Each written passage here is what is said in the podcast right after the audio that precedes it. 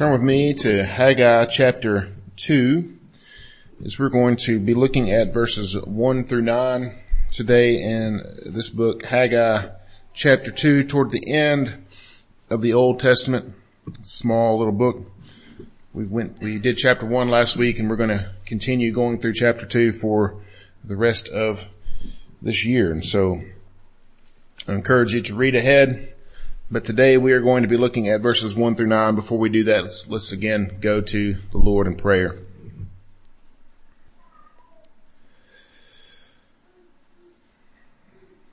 Father, as we come to your word, we are continually grateful that you have given us a source of absolute truth and authority in our lives that we need not doubt what you say. We need not doubt you, but we do anyway. We do not believe that you are faithful. We do not believe that you're going to do what you say you're going to do. And so we go out and try to find things that will, and there is nothing. There is no one who keeps their promises, who takes care of their own like you do. So Lord, we pray that as we open your word, that you would remind us of that, teach us that, change our hearts that we might more and more know that you love your people. And we pray this in Jesus name. Amen.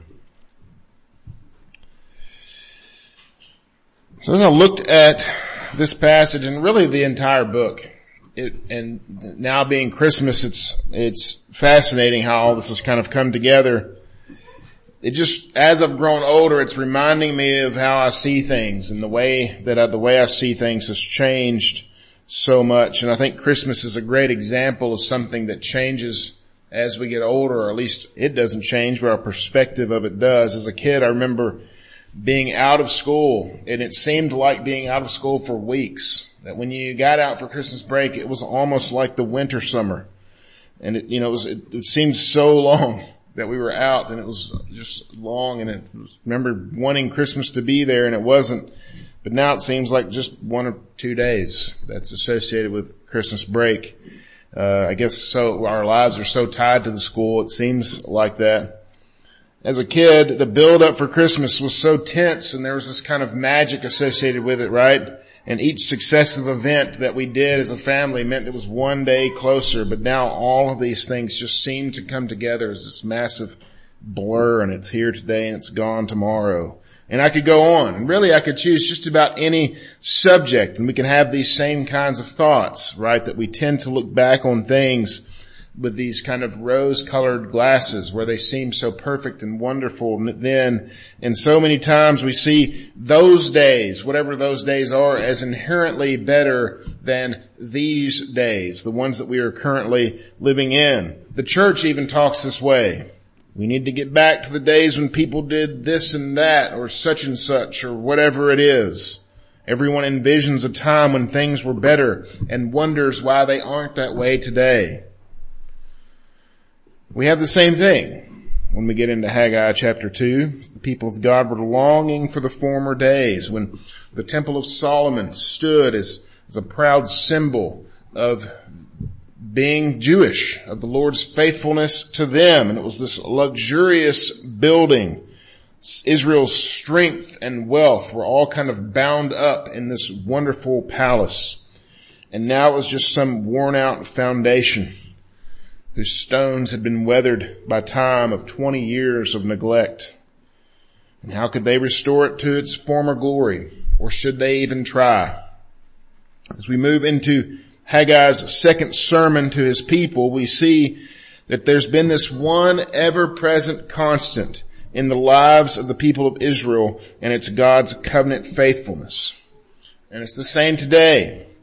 Though all the changes, or through all the changes that we've experienced as individuals, as a church, as families, we worship one who does not change. Does not change. And it's helpful for us to be reminded of that as we consider this text today. I want to look at two main points. Looking back at God's faithfulness and then second, looking forward to Christ's coming. So with that, let's look together at the text, Haggai chapter 2. We're going to be looking at verses 1 through 9. Please stand with me in the honor of the reading of God's holy word. Haggai chapter 2, 1 through 9. In the seventh month, on the twenty-first day of the month, the word of the Lord came by the hand of Haggai the prophet.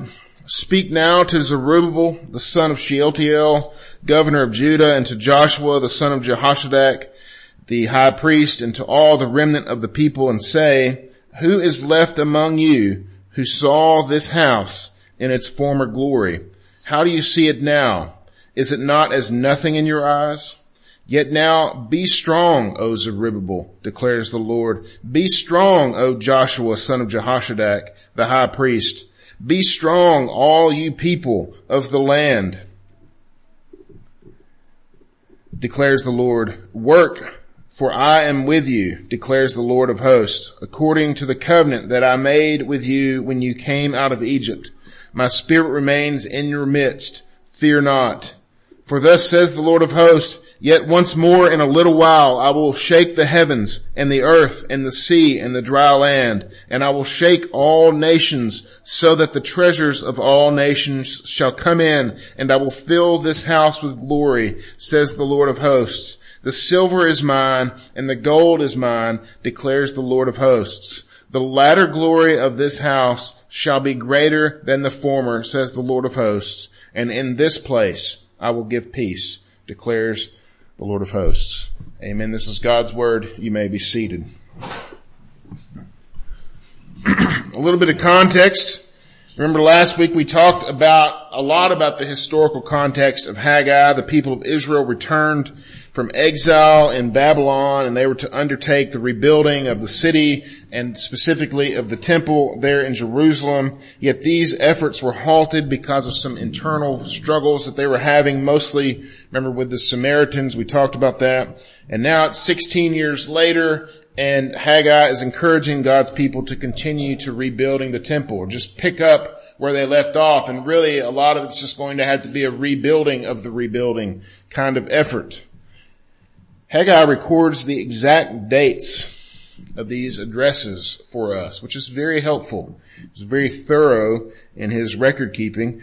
For our passage today, I think this immediate context is important. During this, in the seventh month, on the 21st day of the month is when this takes place. Well, why is that important? Well, during the seventh month, there's a series of days that are now called the Jewish High Holy Days, and you can see them on the calendar. There are several in quick succession. It starts with the Jewish New Year, which is now called Rosh Hashanah, and it moves forward to the Day of Atonement and the Feast of Booths or Tabernacles, and you have this kind of succession of these very important events in the Jewish calendar. And it was the same thing then. In Haggai's time, it was called some different things. The first day of the seventh month, there would have been this feast, and the feast was called the Feast of Trumpets, where the priests would come out with these trumpets and calling the people at this point then to focus heavenward on the coming days and the coming weeks ahead of them as they were to consider this, this uh, time of successive feasts. In Leviticus 23, if you're interested, you can read that chapter, details all of these different holidays if you feel like that sort of thing. The Day of Atonement was the tenth day of this month which was the time the priest would make an atonement for all the people at the temple. This of course symboled uh, reconciliation between God and his people, looking forward to the coming Lamb of God who would finally take away the sins of his people. Of course, we know that to be Jesus Christ. And then there was this time called the Feast of Tabernacles or the Feast of Booths, and we see this in the New Testament. And this would have started on the 15th day, which Israel celebrated, what they were celebrating during this feast was this time of coming out of Egypt, how broad, how God brought them out of the wilderness into the promised land. And where did the people live when they were in the wilderness? Well, they lived in these tents or tabernacles. And so during this week, the people would live in tents or booths or whatever you want to call them in order to remember God's faithfulness during the wilderness wanderings. And on the seventh day of that feast, it would close with a solemn rest or what we know as the Sabbath. Why is all that important? When Haggai addresses the people, it is the sixth day of the Week of Tabernacles. People would have come from far and wide into the city or what was left of it to celebrate a time when they didn't have a home, to remember how faithful God was to them. Some of them are coming back with memories of what once was, but those people are now in their seventies, at least, to people who remember Jerusalem, how it looked before, and a time has a way of helping us to forget the bad things that happened. And they remembered only the good in a way that doesn't always give us the best picture. And the younger folks that are there, they've heard the stories of, we could wish we could just get back to those good old days when this and this and such and such were going on. Some of you remember, or we, we probably were even present at those events in Ezra 3 that we talked about last week. Remember where there was there were people who were excited and there were also people who were crying and everyone was doing both so loudly that you couldn't tell the difference between the two. Either way, in the midst of this celebration of God's covenant faithfulness to once again wilderness wandering people, Haggai has these words for them and for us today we do well to remember that God is faithful and the coming of Christ to the world is the ultimate sign of his faithfulness to us. While it may look, be easy to look back and wonder why things can't be the same, it is important for us to remember the most important things have not changed at all. That brings us to the first point, looking back at God's faithfulness. Look, let's look again at verses 1 through 3. The seventh month, on the 21st day of the month, the word of the Lord came by the hand of Haggai the prophet, speak now to Zerubbabel the son of Shealtiel, governor of Judah. Speak to Joshua the son of Jehoshadak, the high priest, and to all the remnant of the people and say, who is left among you who saw this house in its former glory? How do you see it now? Is it not as nothing in your eyes? I've never had much work or done much work with building something from the ground up like these people were going to have to do, but I know the importance of having a strong foundation to any building, particularly one that would have been as big and heavy as a stone temple. We can't even imagine. They laid this foundation 20 years prior to that, and now they were there looking at it. The weather and the elements coming in year after year on this stone first work probably would have been a process of deciding what parts of the foundation were still even good to use, right? And picking through and salvaging and replacing the things that were there. Even what they had largely probably wasn't very good. And while it might have been fun to imagine the temple in all of its splendor, now they're looking at this dilapidated structure, which is barely more than just a foundation, surrounded by a city that's been burned out in the midst of a celebration about how God brought them through the wilderness and stayed faithful. Though they were now home, they probably felt like they were still in the middle of the desert. Nothing about home resembled home. Nothing about their worship resembled what it must have been like when Solomon's temple stood proud and strong. So you can hear the emotion coming out of Haggai's question to the group not only the leaders there, but everyone who was gathered there that he refers to as this remnant of people. Who is left that remembers this house in its former glory? This is speaking to the grandeur of the structure, of the actual structure, not God's former glory or his current glory being compared, of course. It was the building that had changed. The ornate walls and the fixtures were no longer there. It was just a foundation. It was nothing compared to what it was. The prophet's not trying to hide that here. Everything changes. So rather than dwelling on what once was, Haggai reminds them of their current situation. But he takes them back in order to remind them. That brings us to verses four and five. Let's look at those again. Yet now be strong O Zerubbabel, declares the Lord. Be strong, O Joshua, son of Jehoshaphat, the high priest. Be strong, all you people of the land, declares the Lord. Work, for I am with you, declares the Lord of hosts, according to the covenants that I made with you when you came out of Egypt. My spirit remains in your midst. Fear not. This command, be strong, was not a new one. They would have immediately recognized this. This would have been an important part of their Feast of Booths as they were celebrating the coming through Egypt, the celebration of the conquest of Canaan, all the way back to Joshua when the people ended their wanderings and here they are at the precipice of the promised land getting ready to go in and the Lord has these words for them. And I think it's important for us to see them. So let's go to Joshua chapter 1 and I'm going to read these words because remember the people are celebrating this time. They're all there to celebrate. And so these words would have been important. They would have had these words available to them. This would have been part of their liturgy. So I'm going to read the first nine verses there of Joshua 1. After the death of Moses, the servant of the Lord, the Lord said to Joshua, son of Nun, Moses' assistant, Moses, my servant, is dead. Now therefore arise, go over this Jordan, you and all this people into the land that I am giving to them, to the people of Israel. Every place that the sole of your foot will tread upon I have given to you, just as I has promised Moses. From the wilderness of this and, and this wilderness and this Lebanon as far as the great river, the river Euphrates, all the land of the Hittites to the great sea toward the going down of the sun shall be your territory. No man shall be able to stand before you all the days of your life. Just as I was with Moses, so I will be with you. I will not leave you or forsake you. Be strong and courageous, for you shall cause this people to inherit the land that I swore to their fathers to give them. Only be strong and very courageous, being careful to do according to the, all the law that Moses my servant commanded you. Do not turn from it to the right hand or to the left, that you may have good success wherever you go. This book of the law shall not depart from your mouth, but shall, you shall meditate on it day and night, so that you may be careful to do according all that is written in it.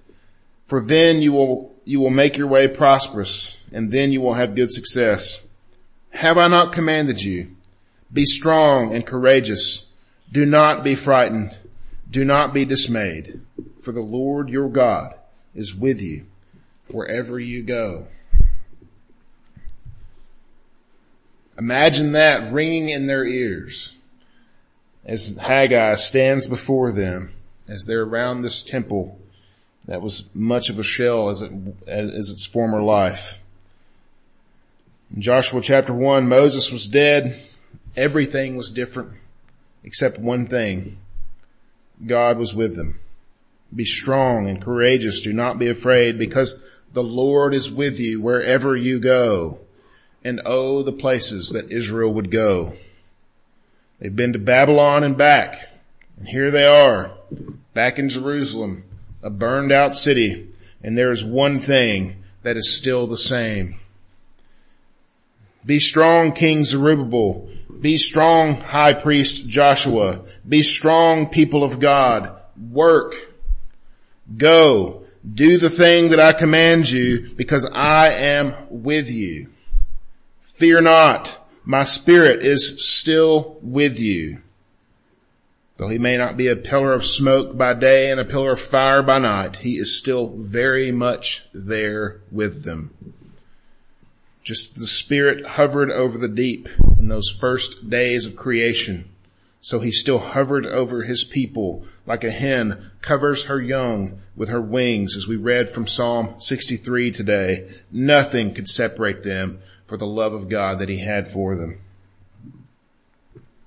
And the question for us today is, why is this so hard? Why is it hard for us to hear these words? That we all believe to be true. We all believe them to be true, that God is still with us, right? We do believe that God is with us. Don't we believe that He's never going to leave us and forsake us? Don't we believe that He still keeps us under His wings and protects us? Then why do we long for these mythical old days? the old feelings when things were quote unquote better than they are today. What was better about them? Was God a better God then? Is that really what we're wanting? The God that we had back then, not the God that we have now? Did he love us more then than he loves us today? Did he take care of us better? God, please take care of us like you did at that one time when I felt a certain way or I did a certain thing or this circumstance was much better. And is an ornate temple more of a sign of God's faithfulness than one that needs rebuilt? It's hard because our focus tends not to be on God, rather on what He gives or doesn't give, or what He provides or is not currently providing. It isn't to say that we shouldn't love and enjoy the blessings of God, not at all. He gives to us because He loves us out of His absolute abundance. He showers His people with blessings, but those things are meant to point us to Him, not away from Him. Every one of our anxieties and concerns about the world that we live in have to do with the fact that we believe that God owes us something that we do not currently have. He owes us something that we need that He's holding out on us. God owes us a better standard of living like the others that we see. Why do they live in this way and I live in this way? Or maybe like we once had, God, why can't you give me the things that I used to have back when things were good? God owes us a good relationship with our families and our friends because it used to be so much better than it is today. God, why aren't you the same God anymore? God even owes us our old relationship that we had with Him, right? He owes us this relationship that we had with Him when things felt so fresh and so new in our relationship with Him. If we could just go back to that, God, could you go be that God again? God hasn't changed. His commands are still the same hundreds of years later through the prophet Haggai that he gave to Joshua. Be strong I am with you, just as I've always been with you and always will be. My spirit is in your midst. Fear not. Israel in the days of Haggai had the types and shadows to the kind of presence that was going to be, but we know it now more fully because the Son of God was made flesh and dwelt among us. We celebrate His carnation or His becoming incarnation or his becoming flesh during the Christmas season. And we see this very Christmassy passage here in the next few verses. That brings us to the second and last point, looking forward to Christ's coming. Look with me again at verses six through seven. For thus says the Lord of hosts, yet once again in a little while I will shake the heavens and and the earth and the sea and the dry land, and I will shake all the nations so that the treasures of all the nations shall come in, and I will fill this house with glory, says the Lord of hosts. We've seen over and over in prophetic literature many times as we've studied lots of prophetic literature in this church and the prophets will often speak things that have what we call a near fulfillment, meaning that they're speaking something that might come true in the prophet's life or even in the next few generations that the people of Israel will see, that it's going to occur in the hearers' lifetimes. And they oftentimes have a far fulfillment, something that the message speaks of that will find its ultimate fulfillment in a far off time. Usually that ultimate fulfillment is found in the promises that are tied up in our Lord Jesus. So in these last few verses, we look at that very thing. The idea that the Lord would, would come down and, and shake things up, including the very nations and something that would have happened in their lifetimes. They would see the Greeks rise up and begin to pressure this Persian empire that seemed so insurmountable at the time and enter into a series of wars that would last over 50 years eventually seeing the Persian Empire shrink to nearly nothing and Alexander take over much of the known world. While this near fulfillment would happen, it ultimately had far reaching fulfillment that matters most to all of us, and this is the coming of our Lord Jesus. The idea that God is going to shake the heavens and the earth, even the nations, is the thing to look forward to. But the people were standing there looking at the temple shell, all standing around looking, wondering what their next steps were. The idea that he was going to take that temple and fill it with glory is quite another. Takes me back to Isaiah chapter 6 when Isaiah saw the Lord seated on the throne and the whole temple was filled with his robes and the angels saying, holy, holy, holy is the Lord of hosts. The whole earth is full of his glory. These folks knew Isaiah. They didn't know him. They knew his words. They knew the story. How else could the Lord fill the temple with glory other than if he were to come himself and to do just that? There's no other way. This messianic promise wasn't a thing that was new to the people. The awaiting of the coming Messiah, the anointed one of Israel, every one of them waited for that day that would come. They knew that this would usher in a new time for Israel where the nations would come and bring them treasures and that Israel would rise to this great power or so they thought. But it's not the treasures of the nations that ultimately adorn the temple of the Lord nor cedar, cedar panels or gold or silver or whatever else the people think that they're missing from the former days of Solomon's temple. It's the Lord Jesus who will adorn the temple of God. And the temple of God now is found among the people of God. In Christ, we have gone from a time where this temple was a physical place where animals were killed, pointing forward to this coming sacrifice that we one day would have, to a place where the temple is in us and the Spirit of God dwells in our midst because of this once for all sacrifice that has been made true by the high priest, Jesus Christ. And that sacrifice, of course, being himself. The latter glory of God's house is that he will live among us, in us. Leviticus 26 verse 11 says this, I will make my dwelling my tabernacle among you and my soul shall not hate you. How can God not hate us? How is that even possible? We're sinful. We deserve his hate, his full wrath because of the sin that we bear in Adam, because of the sins that we daily commit. What does he mean that he's going to be with us and he's not going to hate us? And then we get to John chapter one and we read, and the word became flesh and dwelt or tabernacled among us. And we have seen his glory. Glory as of the only son who fills the very temple, the whole world with his glory, the only son from the father full of grace and truth. We live in a world that wants us to believe that we've got it in us to overcome the problems that we have. You can imagine them standing around We've got this. We can do this.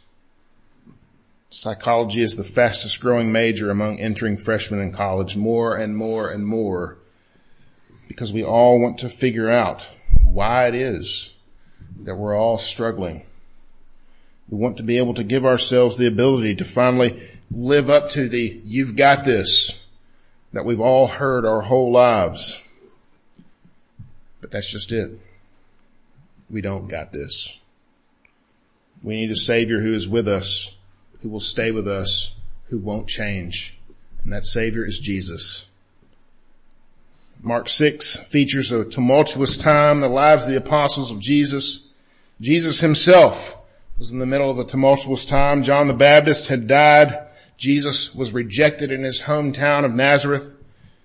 He fed 5,000 people from a few loaves and fish and they were wanting more food and didn't understand his real message. And after all they had seen and been through, the disciples were on a boat at night and they were struggling against the wind and the waves and they were wondering how they were going to get to the other side. And Jesus came to them walking on the water, not to cheer them on. You've got this. Just paddle a little harder, not even to help them row, to be their co-pilot.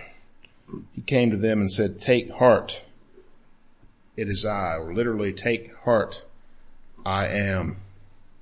Do not be afraid. I am with you. He came to them. The latter glory of Jesus coming far surpasses the nice building with nice furniture and nice walls. Now that Jesus has come, the Spirit of God is among his people forevermore. And the peace of God that passes all understanding is something that we can have in Christ our Lord.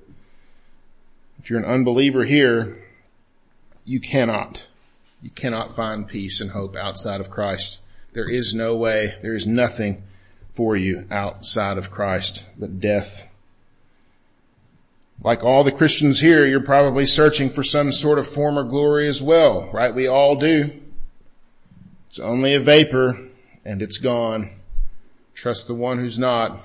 Trust Jesus, repent and believe in the one who came and dwelt among his people, gave his life as a ransom for them. Call upon the name of Jesus today and be saved. For the believers here, Christ has come and he has brought with him peace for all eternity. Former glories of this life are only a shadow of what we have in Christ for all time. Trust not in the glories of this earth, which come and go, but trust in Jesus who always, who is always with us, will never leave us and will never forsake us. Trust him for peace and offer that peace to a lost world. Let's go to him in prayer.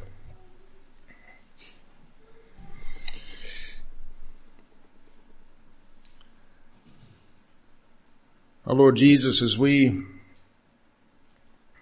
read these words and we hear them and we understand them, there is still part of us that is longing for something that once was. But you are the same yesterday, today, and forever. You have not changed. You are still with us. You plan to be with us for all eternity. You will never leave us or forsake us. Lord, help us to rest, to stop seeking after another Savior and trust the one that we have. And we pray this in Jesus' name. Amen.